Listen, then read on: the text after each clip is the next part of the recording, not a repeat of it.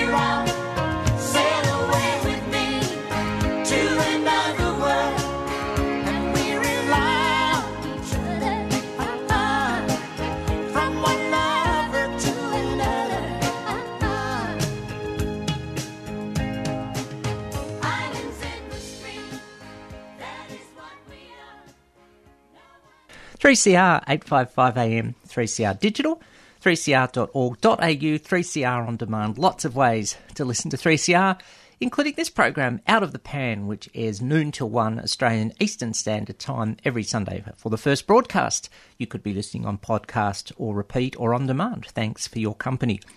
3CR very proudly broadcasts from the lands for the Wurundjeri people of the Kulin Nation, and we pay respects to elders past, present, and emerging. Always was, always is, always will be Aboriginal land.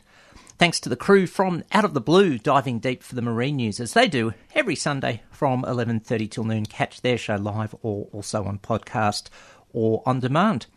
There's lots of ways to get in touch with the show, and I'll introduce a guest in a second who you might have, for whom you may have lots of questions. Um, you can look for the post on my page on Facebook, or look for the post on Out of the Pan 3CR 855 AM Melbourne.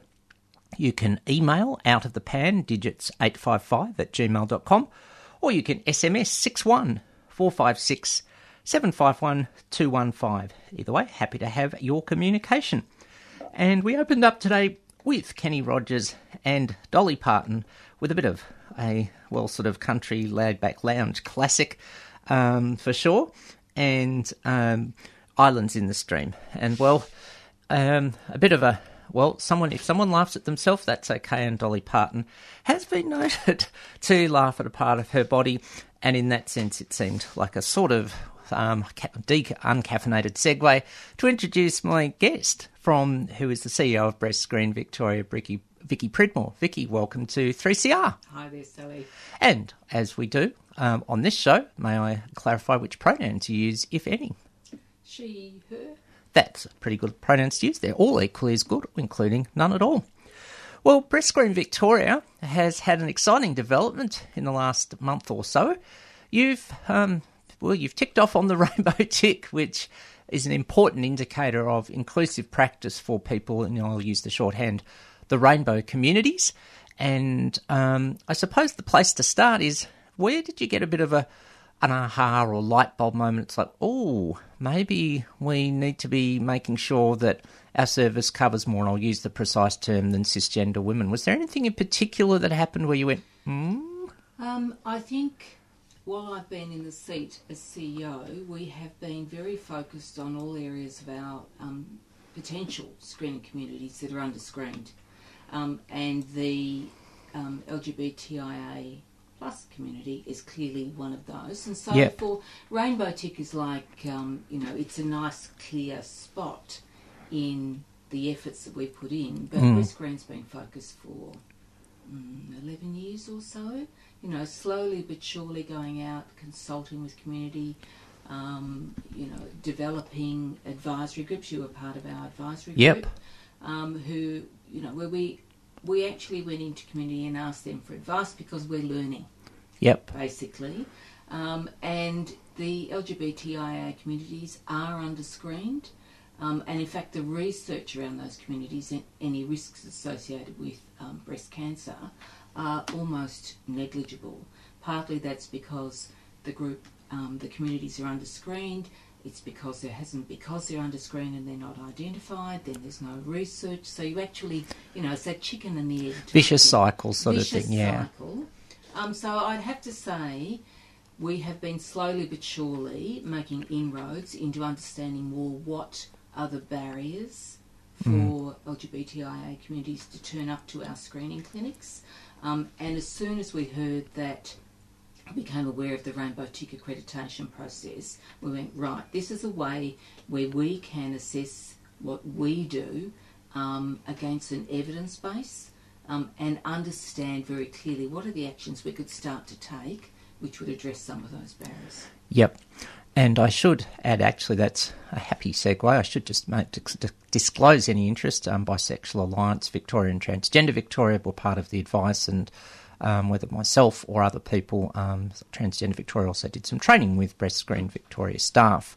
But that actually leads neatly into sort of what you were just saying, um, coincides quite well because you know, when you get to a point that you suddenly go, oh, we now, we didn't know that we didn't know, and now we know that we don't know, um, you then are at that point of saying, well, how do you get from where you know that you don't know to being at a point where you can start knowing more that you know, so to speak? Oh, God, I've only had half a coffee. How did I manage that? Right.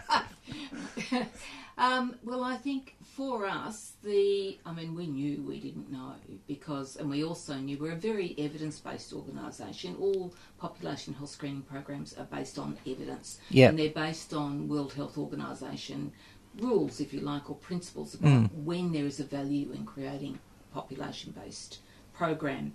So inside the coordination unit, which is like which is our head office, we knew we didn't have um, any reasonable evidence around how poorly we were doing um, and where the communities were across Victoria for us.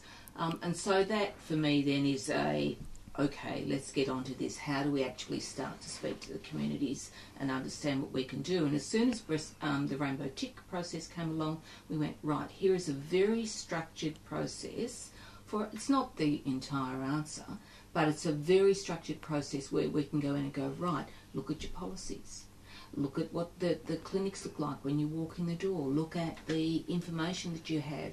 Look at the images that you use. So, pretty basic stuff for not just for the LGBTIA communities, but for others as well. If you can't see yourself in any of the documentation on the websites, whatever, that's initially a bit of a, oh, I'm not sure that this is right for me or that they would understand me or understand my anxieties or whatever. So that process has been, um, I mean, quite a difficult process. took us eighteen months or two years just to assess our practice, and then Yeah. to, and then to put ourselves forward where we thought we were ready for the tick. We got the tick. That's fabulous, but that's just for the coordination unit. So now what we want to do, we have forty odd fixed clinics across Victoria. Yep. And we have two mobile vans that visit another 30 mobile sites. We want to systematically work through those clinics and get the tick for each of those Right. clinics. So we've just, I haven't caught up on Friday, I wasn't in the office, but we were recruiting to a new, brand new position, which the board have said, yep, go for this, um, which is a diversity manager. Ah, And so the first cab off rank for in there, sort of what we would like to see happen is to start to push out Rainbow Tick accreditation into at least two clinics, probably a metro and a maybe two metro, but a metro and another who put their hand up and say they're interested so that we can get the tick there. So slowly but surely Yep. people are looking from the outside can go, This is not a flash in the pan. yep. Um, this is something that the organisation is absolutely committed to, and we can see that they are exposing their practice, if you like, Yep. to an external body going, oh, you haven't got this right, or yes, you have, or you need to do a little bit more. Yep. No, look, you've hit on lots of things there. and one of the things that um, um, there's now some evidence on from elsewhere is that LGBTI people, when they see, and I always say this in inverted commas, a mainstreamish sort of service, a generalist service, call it what you will, that is trying, they're willing to give it a shot because they know there's a foundation underneath. If something doesn't quite go right, they can raise the issue and they'll be able to come, you know, sort of then come along and get it remedied, not only for their own benefit, but for broader systemic change. But you said that there were, I think the word you used was difficulties. If you're okay, you know, what are the things that came up? And the reason I ask is because by sharing that, other health prac- you know, services might say, well, here's some something transferable, that sort of thing. Were there anything that anything that stood out? Oh, well, you know, starting with very basics in an organisation. So essentially, Breast Screen is a, you know, a state government and federally government funded organisation. Yep. So it's very public sector, if you like, in that sense. Mm-hmm. So everything is prescribed in policies, Yep. regulations, and we, I mean, inside Breast Screen, we've been very fortunate. We've been able to write many of those ourselves. But when we went back and had a look at them, you asked me which pronouns do you go by. Yeah. So we had the word women everywhere, and that and that's entirely legitimate. Mm. Yeah. Because that's where federal government's head has come from. This was initially a program for um, Yep. women, and it's still a program predominantly for women who identify as cis women, if you like. Yep. Um, and so, but we had to stop and think: Is that always necessary? Mm. So, if we took out the word women out of some of the more public um, Mhm. documentation, does that make a cis woman feel less invited? No. Yep. Does it in fact open up opportunity for members of the LGBTIA A, um, groups? Yes. So, and very simple. I mean, they are simple starting points, but the value in looking at those sort of things is that there's a conversation. Yes. So, you know, there's a conversation between me and um, the people who we're talking to who say that would make a difference to me. There's a conversation for me then when I go to the board and I'm presenting to a fabulous board we have of a dozen people, including me, and I'm talking about where we're going and the sorts of steps we're making and why. And they basically, they don't sit around and put thumbs up, but essentially they're going, that makes absolute sense when you're wanting to open up the service to under-screened communities, you make those changes.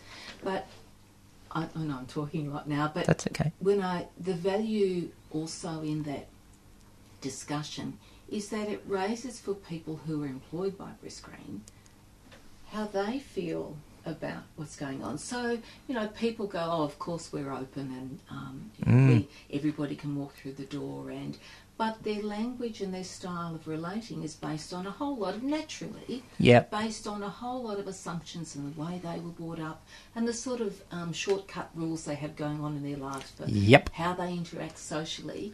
And so that whole process allowed us then to think, okay, let's go back to basics and let's just put that mirror up for staff so that they can go, I've never thought about that, you know. Yeah. I've never thought about that. Perhaps that question making somebody feel uncomfortable because it relates to my life, Hmm. um, and that it might stop them walking through the door again, or it might make them turn around and walk out of the door.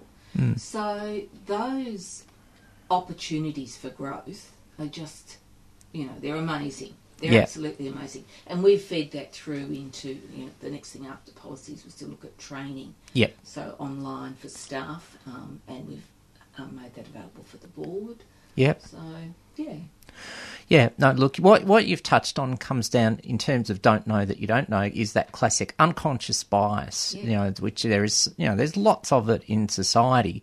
And well, you know, my, my focus being gender and sexuality, where you know that's where I would come in. Of course, there's lots of it elsewhere, mm. and so you know there are things. And I mean, I imagine that if someone with a, a deeper voice, either a trans woman or maybe a trans man or anyone, you know, rang up and said, "Yes, I need to ring up for a breast screen." There's sort of this huh sort of thing. That could be one.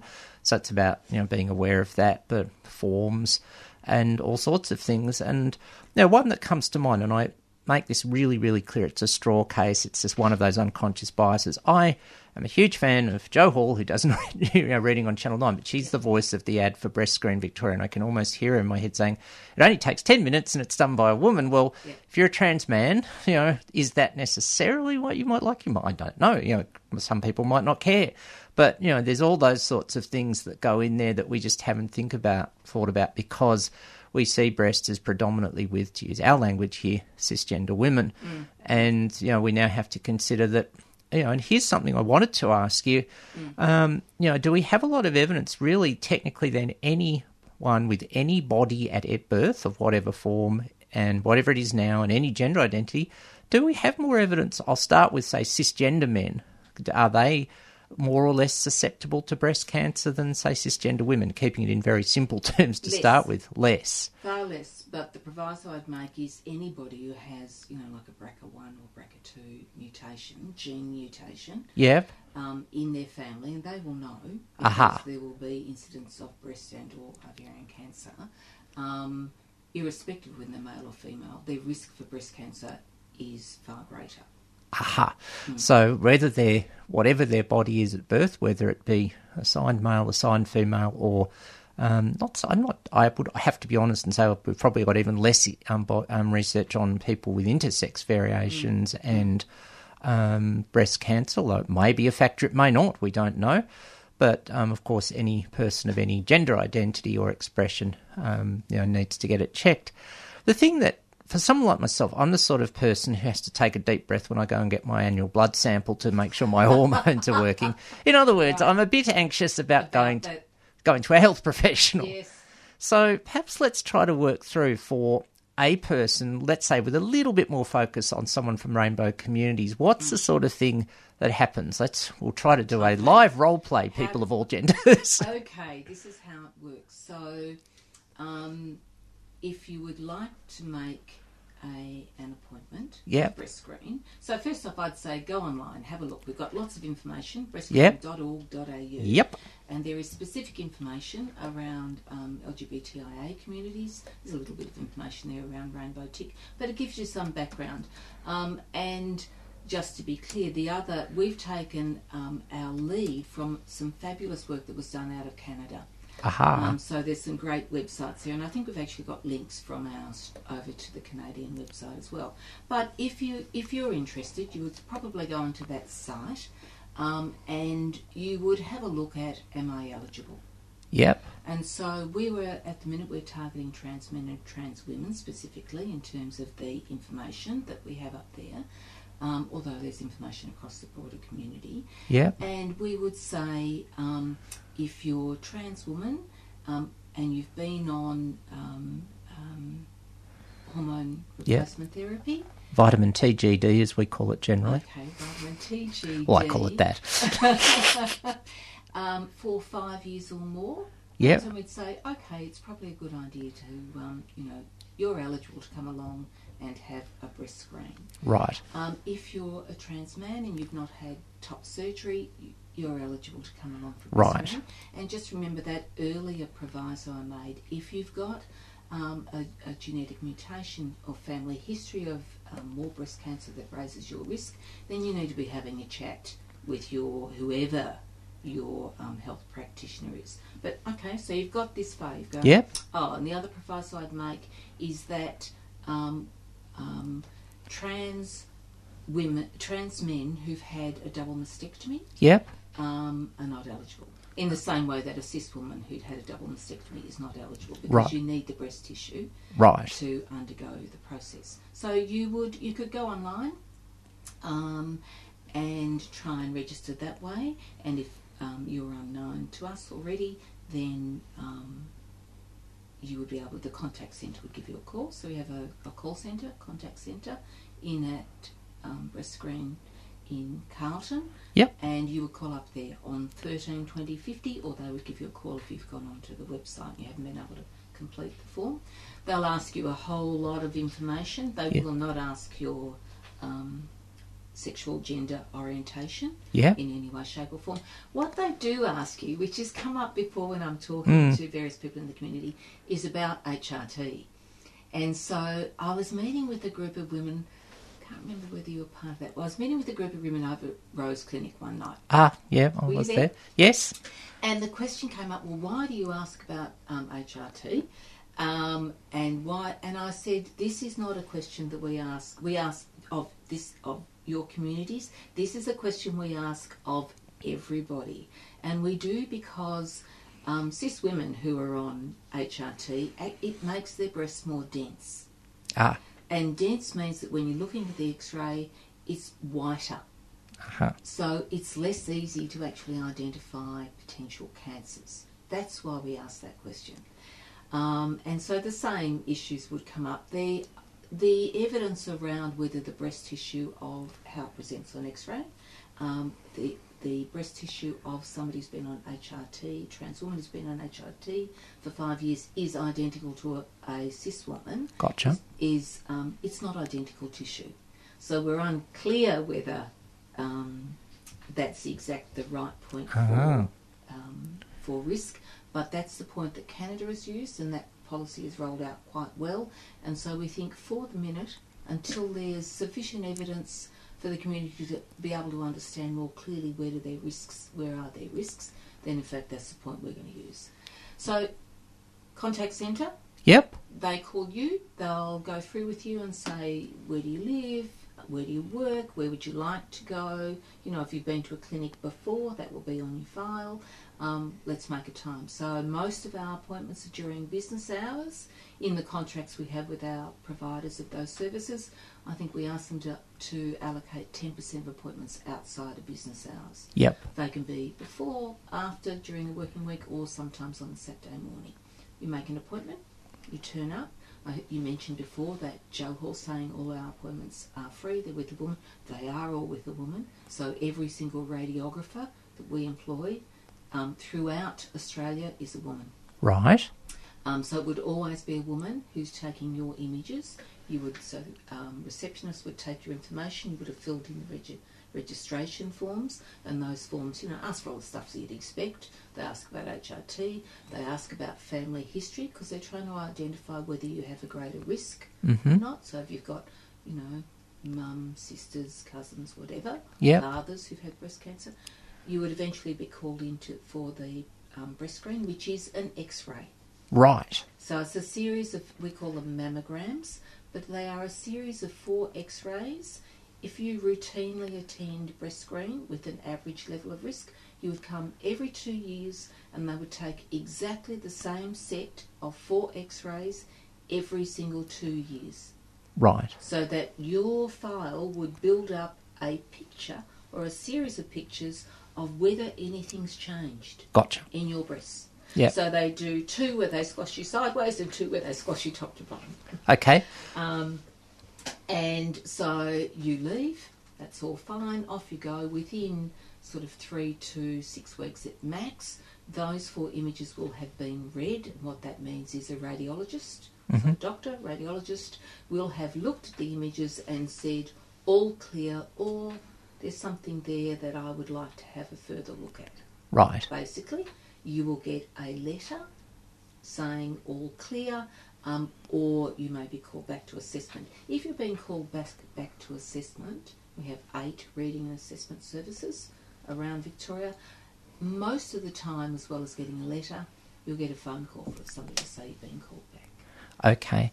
There's a couple of um, points still to cover. Um, and um, one is, you know, we've touched on cisgender men and cisgender women and trans men and trans women, but, you know, we've got an increasing and hugely increasing number of people identifying, regardless of how they were assigned at birth or whatever their body was, as other than male or female, gender diverse, non binary. So, how does that work out for people? Because, you know, they they've still got. Um, you know, there's still going to be things going on there. If they have breast tissue, then they should look at the website. Right. Okay, which covers about, oh, if it was the whole world, seven, about 7 billion people? We haven't got the capacity to Yeah. train seven billion. Well, f- 5 million Victorians or 25 million Australians or something. Inside our, um, I didn't mention earlier on, but our our target group is is um, 50 to 74 age group, and from 40 you're eligible and above 74. But we actually target Right. in that 50 to 74 age group. So that's your starting point. If you've got breast tissue, and and or you're a trans man but you still have breast tissue, um, and you're inside that age group, Yep. think about it. Give it good consideration. All right. So, one of the, the things that we do look for, um, just about got it sorted, but is forms. So, if someone does um, identify as non-binary, do, do you record pronouns or that, or how how so you so there is an accurate greeting on reception or on the phone, just so Uh, people are sure. How does that work? We the training talks about asking people how they would like to be addressed. So Cool. And I can't sit here and say hand on heart that everybody's going to do that first time round, but that's the intent. Is that we will Yeah. ask about how people would like to be addressed. We had this interesting um, discussion with our contact centre staff. So there's you know a group of and they're all women, a group of women who are sitting in the contact centre, variety of ages, but they're saying, well, because we never ask around, you know, if you ring up to make an appointment, irrespective of your example earlier on, Yeah. with a deep voice, you will get an appointment. But they're interested in what to do, and we don't have anywhere on the form to necessarily, um, you know, ask that question. But if somebody volunteers to you and says, well, I'm a trans woman, then what how what we've arrived at is that you then ask the person, would you like me to record that? So Yeah. that it's back in their control. Absolutely. Um, and then it's available then for people to, um, and sometimes to prompt their thinking to ask about pronouns. But we, it was quite a long and, and you know interesting conversation because people saying, but if that is valuable information for understanding about the service that should be provided, I said, um, it wasn't me, it was somebody else. But the thinking is the service is exactly the same yep. exactly the same. But if somebody would like you to know that, and that may well be useful later on for understanding about um, medication um, hormones, those sorts of things, particularly if a person has been called back. The rule now is that you ask, would you, how would you, would you like me to record that? And Yep. then it's recorded on the form. Yep. So that's just the last thing, and you mentioned bureaucracy, um, Yep. the challenges of the world, um, bless them. But I imagine, in all seriousness, that a lot of bureaucracy you might have, again, straw case, Department of Health and Human Services, and then there's funding for women's stuff, funding for men's. Have you had any challenges in that that you've had to overcome saying, look, people need this? You know, you might, no. No, I'd have to say the Victorian government um, is way out there. So they're very, very clear about diversity. Uh-huh. Um, they may get it right, they may get it wrong. I'm not here to sort of um, um, promote, you know, their Or actions entirely, Yeah. but their policy is absolutely clear around diversity, and there has been, you know, all that we've had is a very positive recognition and accolades for making inroads into. And if um, I'm trying to think which other there's a number of services who are like health services who are interested in investigating um, rainbow tick invest, uh, accreditation.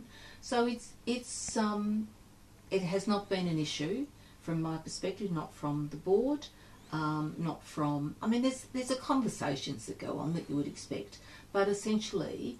Um, working into communities and being able to provide a good service for underscreened members of the community who will benefit probably, we'll say in this instance, until the evidence comes in, who will benefit from this service, never any question. Yep. Cool. All right. Well, I've probably kept you a bit, a bit over time, but um, let's just um, go through it again. So, um, breastscreen.org.au Yes. is the website for Breast Screen Victoria, and there I can see um, log in, book an appointment, all sorts of things, which is imagine how it all gets started. Mm. And you know, look, if people have feedback, um, what's perhaps the best way to Oh, get that through? We're on. Well, you can actually do it direct via if you're on the breast on the breast screen website. You can Yep. make comment back from there. We're on Instagram. We're Yes. on Facebook. Um, so if you find us anywhere, we constantly take commentary and engage in conversations. Um, and you can do it directly. We also, on an annual basis, we online um, sample. This year it was, I think we got 100,000 women. Um, and in fact, I shouldn't say it was predominantly women, but we also had sufficient people who responded in the LGBTIA community and the Aboriginal and Torres Strait Islander Uh-huh. community to not have to go out and do additional um, computer like telephone calls. So sufficient people responded for the first time ever. Well, We've been doing news. this for seven years for us to be able to say, here's some feedback on all aspects of our screening service. So we will continue to do that, um, and I'm assuming that as we get better at what we do, and people um, are more exposed and trusting, and then say this is a reasonable service, that we will get more and more responses to our consumer survey, and we will build the evidence and understand what can we do better. Cool. And on Twitter, you're at breast at breast screen Vic with a capital B, capital S, and capital V. Correct. I'm not on Twitter. That's what I. Um, well, I'm, I'm pretending I'm all 2010 cool and um, not Yeah. pro- probably not succeeding. But um, you know, the, the thing is there that you you just want to keep learning, and really that's all we can ever ask. And I've got to say, I've, um, there's news of a survey into cancer in um, trans people more broadly. Um, there's some research that should be released about September that I had a sneak peek of during the week, which is very Is very good? helpful. It's good. Where's that come out of? Um, it's from via La Trobe, and um, hopefully we'll have Lucille, I'll just say, on the show um, sort of late August, early September. And um, it's been a pretty good response, over 500 respondents. And compare that to the trans mental health research for 18 pluses, which had Australia wide 900. The fact that what might be called a in again very big inverted commas niche issue of cancer and trans people people are wanting to contribute to make sure mm. that they get the inclusive service mm. and then the ripples spread. So it is really good to see this happening because you know everyone has the right to a healthy body and inclusive service. Absolutely. Vicky, I will leave you to your Sunday afternoon. Thank you so much for coming in and sharing once again.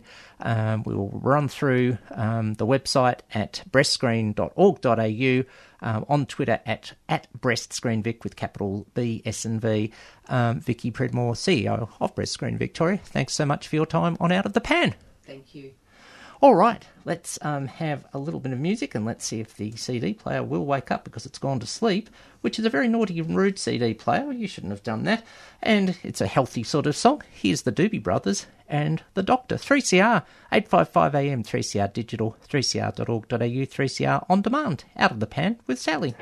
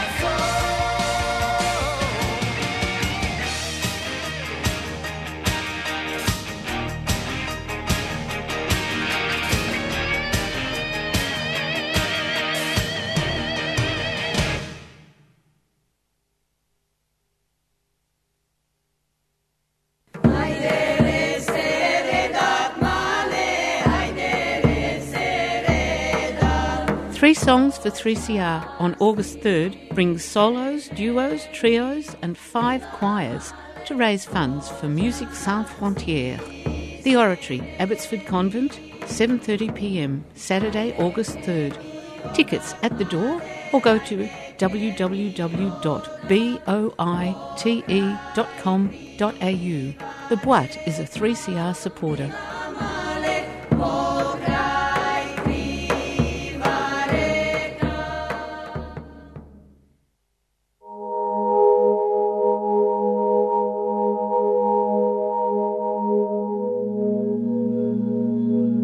I spent three and a half years living on the street, and I know what it's like to have no hope and not to feel part of the society, and I think that's where a lot of these people are.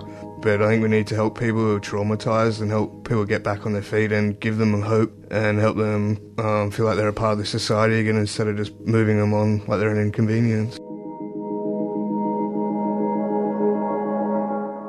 If it were not for ruminations, how would the views of those of us who have been homeless or are homeless, how would these views ever be aired? How would they ever be expressed? Subscribe to the station that gives airtime to people with a lived experience of homelessness. Support 3CR.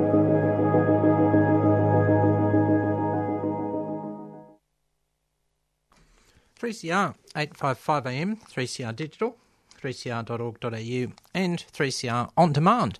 Out of the pan with Sally, first broadcasting noon till one every Sunday afternoon. Thanks for your company.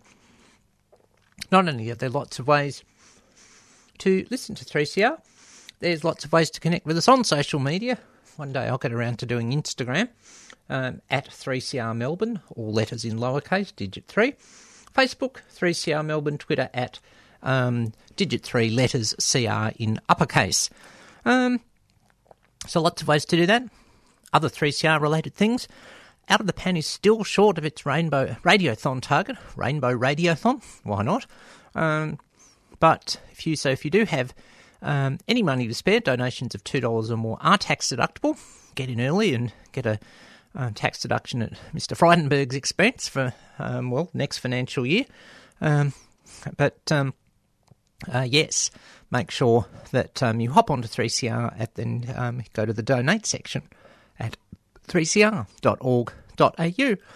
And also, playing the ruminations track on the back page of the Sunday Age, there's a long article about homelessness and you know and where that's at, and how when we walk through um, central business district areas in Melbourne, there's lots of people who are homeless. And I have to say, as a lifelong Melburnian, it is. I don't go into the CBD a lot nowadays, but when I do, it is noticeable. And it is a sign of the times. And I mean, even coming down Smith Street here today, seeing lots of vacant shops, I think that it's all very well to talk about tax cuts, but you know, are we doing enough for the people who are really struggling? And of course, relevance to LGBTI people is so is, uh, overwhelmingly, you know, I you know I'd say ninety to ninety five percent of housing and homeless services are very binaried in their gender. Some may have got on to recognising um, trans women as women. And of course, lots to be done there, and lots of people are doing good work. Um, great to see Vincent Care open there um, you know, sort of a facility that had spaces that were regardless of gender, which was much needed. Um, and other people do good work, um, home ground, to give um, one person name, but it's still few and far between. And you know, if you identify as non-binary, or perhaps even if you identify as male or female, but your gen- outward gender expression is, you know, sort of perhaps in inverted commas, I'll say inconsistent with society's expectations of gender expression and inverted commas, still a big challenge. But of course, lots of people can face multiple issues. Um, you know, people, which was touched on at the end of our interview with Vicky, um, in terms of cancer. Um, you know, people who are Indigenous, multicultural background, English as a second language, many others, and through no fault, of course, of their own. So we do need services that are inclusive. Well, by one of those unfortunate coincidences of the universe, when I'd planned um, to talk about um, breast cancer this week, I've got some sad news um, about cancer generally, in that someone who's been a huge community contributor, um, a trans woman, but also has done lots of stuff, sadly passed away very suddenly, although had been um, taken recently. Um, I will give mention of death, illness, grief, and loss um, by cancer, and that's Fran Munro, who was a, sol- a very solid, quiet contributor to um, Zoe Belle Gender Collective, as it now is, formerly Zoe Belle Gender Centre in its early days in the late 2000s. Um, and yeah, um, incredibly sad loss. Um, she had um, been afflicted in recent times with a um, quote a sudden and aggressive form of cancer that came out of nowhere, and whilst we knew she was deteriorating, passed away suddenly um, late Friday, early Saturday, and I'm got to say I'm, I'm struggling with this. Suddenness is you know always a difficult thing when someone leaves us, but um, you know she was just you know someone who could you know keep the positive going really well, not without denying pain in any way, and I don't mean physical pain, mental pain. But she did have you know one of those good warped sense of humours, which you need um, on every um, um, you know, sort of committee or working group that you're on, you need someone to do that as much as you need governance skills and maybe legal knowledge and diversity knowledge. And her two favourite um, responses to things um, one, which I'd forgotten about a bit, she always used to put in inverted commas doe eyes, pretending to be innocent when she said something silly. Um, someone has also commented on how at one of the more recent alphabet soup meetings she made um, some sort of structure out of food scraps. That's Fran. Um, but the one I always remember, and I never, never, never knew why. Not that it really matters, but if any, she did ever explain it, I'd like one day I'll find out why. She always used to say at the end of her emails or a conversation, "moo" rather than goodbye. So for once, I have a legitimate excuse to play some country and western, um, and I happily um, remembered this one from k.d. lang, uh, music from the motion picture soundtrack. Even cowgirls get the blues. Well, Fran didn't, but she had a lot of cowgirl pride. Thank you, Fran. Rest in peace. Give Zoe Belle a hug for me, and well, we'll catch you down the road. 3CR 855 AM, 3CR digital, 3cr.org.au, 3CR on demand, out of the pan with Sally.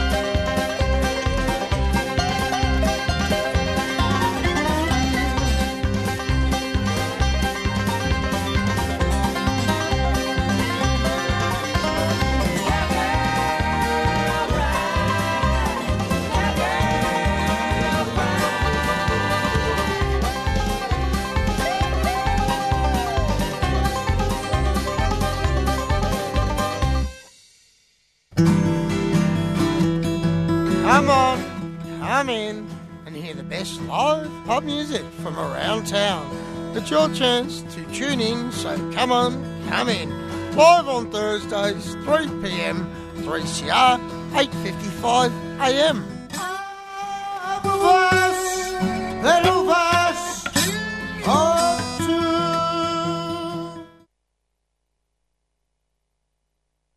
Most LGBTIQ people experience positive, intimate, and family relationships. However, like cisgendered heterosexual people, some LGBTIQ people experience abuse and violence in their relationships. With Respect is a new family violence service for LGBTIQ plus Victorians, providing counselling and recovery programs for victims and survivors of family violence and help for people using violence who want to stop. With Respect is a partnership between Queer Space, Thorne Harbour Health, Switchboard Victoria, and Transgender Victoria. For more information, visit withrespect.org.au or call 1 800 542 847. With Respect is not a crisis service. If you need immediate help, call triple zero. A 3CR supporter. Indeed, declaring an interest in that once again. And um, note that there'll be a launch of the outcome of a project that's sort of in the ballpark next door, declaring an interest um, because Transgender Victoria is involved. The We Deserve project will be having the Theatre of the Deserving event on Friday the 16th, 6 till 8 pm at Library at the Dock over in Docklands. And you can um, rock along to that if you're a community member. Uh, and um, see the um, resulting films about respectful relationships for a whole range of trans and gender diverse people. Very excitables, I've got to say, in the words of um, um, in the words of um, Daffy Duck. There'll be a, a sneak. Um, what is it? There'll be a sneak preview, and the sneaks aren't going to like it. Seriously, I've had a, a sneak preview of some of the work, and it's amazing. Um, so, be a welcome boost to um, inclusive relationships. Um, what else? Things what are coming up? Well, bi discussion group um, is on this Tuesday in at Carlton, seven fifteen for seven thirty in at um, one hundred Drummond Street. Um, tap gently on the front door, um, and we'll be in the front room. Um, Bent TV Friday night. Uh, next Saturday, the um, in the morning at Carlton, the anxiety group um, for um, uh, sorry, I should just call it the dis- anxiety discussion group for trans and gender diverse people, and then for family cisgender allies, family of all sorts, um, a separate event in the afternoon, trans family, um, Saturday afternoon, the twenty seventh, and next Sunday. Um, well, Sunday week that is, so just over a week from the first uh, mention on this live broadcast.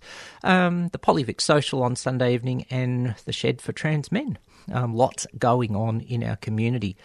Well, the big issue at the moment, and again, time is um, packed out, but I think I'm going to give a full run of this on the show next week, um, is the issue of the possible un, as yet unseen Religious Discrimination Act at a national level, and it seems there's all sorts of shenanigans going on. I personally, um, you know, wonder why it is needed. We have lots of state laws. It was interesting that a prominent um, gay politician was on um, another radio station yesterday saying, "Well, what happens if a Muslim person is um, denied housing or accommodation because of their faith. Well, there is state law. Prominent politician. I should have got that right, I think. Hmm. So I think there's a bit of misinformation about from a range of sources or inaccurate information as well. But I've got to say that you know the majority, um, you know, um, religion in this country or the largest um, we'll say nominal faith is Christianity. And if you believed some fundamentalist Christians, you would think that you know it's Stalinist Russia and the churches are being closed down and priests who try to stand up are being dobbed into the NKVD or something, and it's not happening. But it makes me wonder, therefore, why we in the LGBTI community are you know, sort of taking this stance. We should be arguing for less religious exemptions rather than effectively more and it is a bit of a worry and it's a struggle of conscience. People say, well, you know, what happens if you're an LGBTI person of faith? You could cop discrimination both ways. Well, as I say, there are some existing protections, but you're far more likely.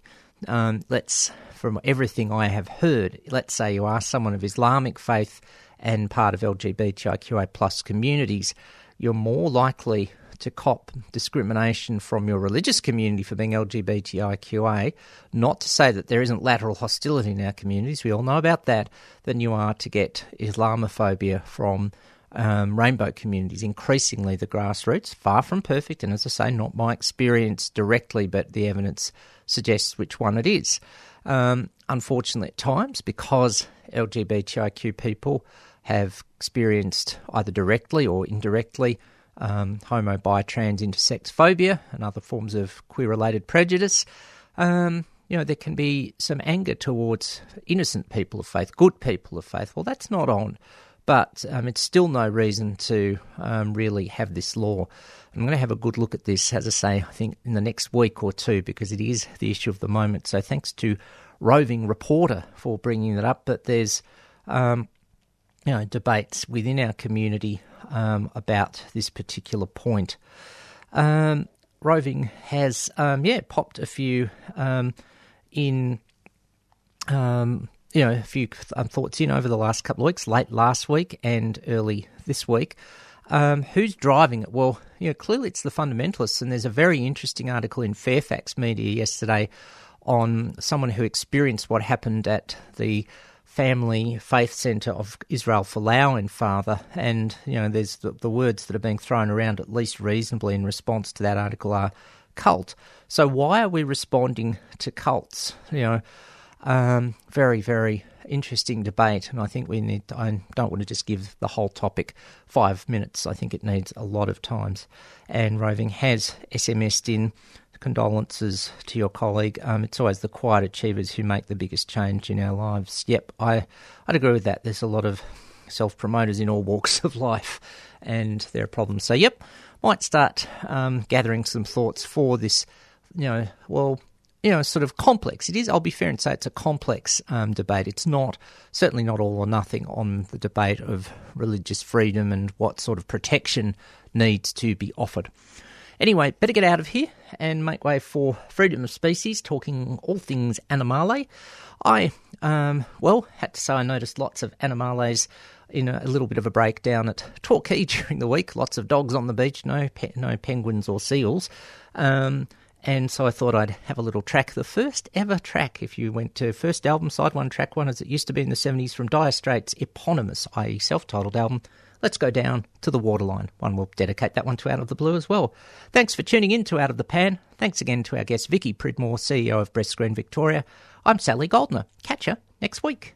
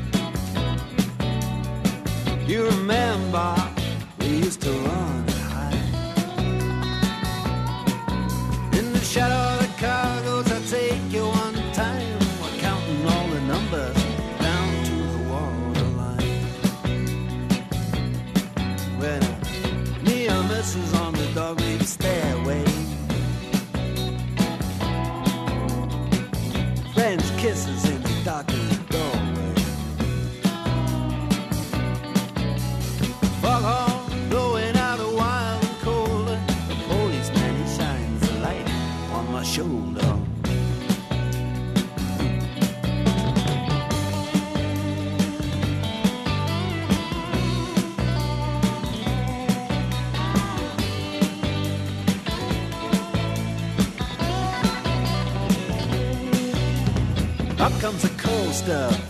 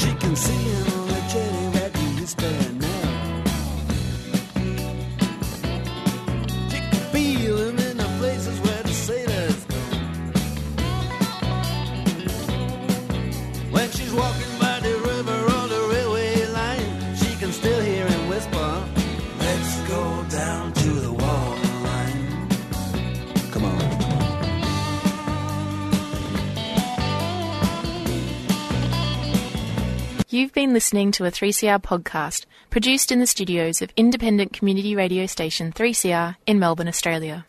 For more information, go to allthews.3cr.org.au. You've been listening to a 3CR podcast produced in the studios of independent community radio station 3CR in Melbourne, Australia.